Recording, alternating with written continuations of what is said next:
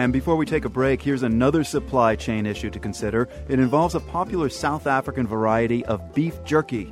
We want you to name that snack for today's Geo Quiz. It's made with spicy strips of meat trimmed of fat, sliced into thin strips, and then dried. A South African food scientist recently turned a microscope on this beef snack, and what she found is not pretty. We'll hear a lot more about that a bit later in the program.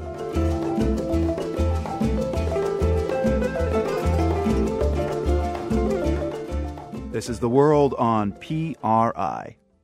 You can probably come up with a long list of snack foods you've sampled at one time or another, but in our Geo Quiz, we asked for the name of just one. It's a South African version of beef jerky. Spicy strips of meat called biltong come in a variety of flavors. The affordable snack is sold at street markets and food stands. So biltong is the answer to today's Geo Quiz. And recently, a food scientist turned her microscope on this popular snack. Biltong is something that is very similar to the jerky that you find in the United States. It's simply a dried meat prepared with spices and vinegar and dried and eaten as a snack. Maria Eugenia D'Amato is a geneticist at the University of the Western Cape in South Africa. She tested hundreds of samples of biltong, which can be made from the meat of many different animals. The most popular biltong found in Southern Africa is that of ostrich, or the most common antelopes here, like kudu, gemsbok, springbok, impala.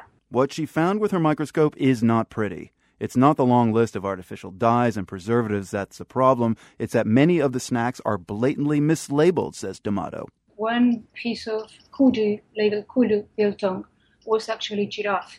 I found another piece of it labeled springbok biltong, which is a small gazelle. It was horse. How giraffe and horse meat got into biltong labeled as gazelle or antelope is still a mystery. Here's another one. It was also shocking to find a kangaroo in some dry sausages. That means that this meat is being imported because there's no kangaroos in Africa, in the whole continent.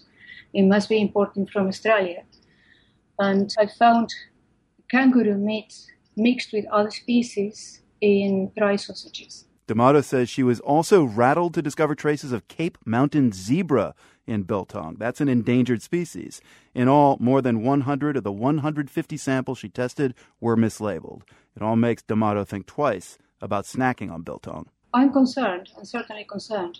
I don't mind if the problem is substituting one species by another. For instance, if I intend to buy kudu and I find that it is impala, that's not a real problem. But being a biologist, I'm extremely concerned about the delivery of endangered species into the market because of lack of control. D'Amato published her findings in the journal Investigative Genetics. The South Africa Health Ministry is now investigating the mislabeling of biltong, and a report is expected in a few months.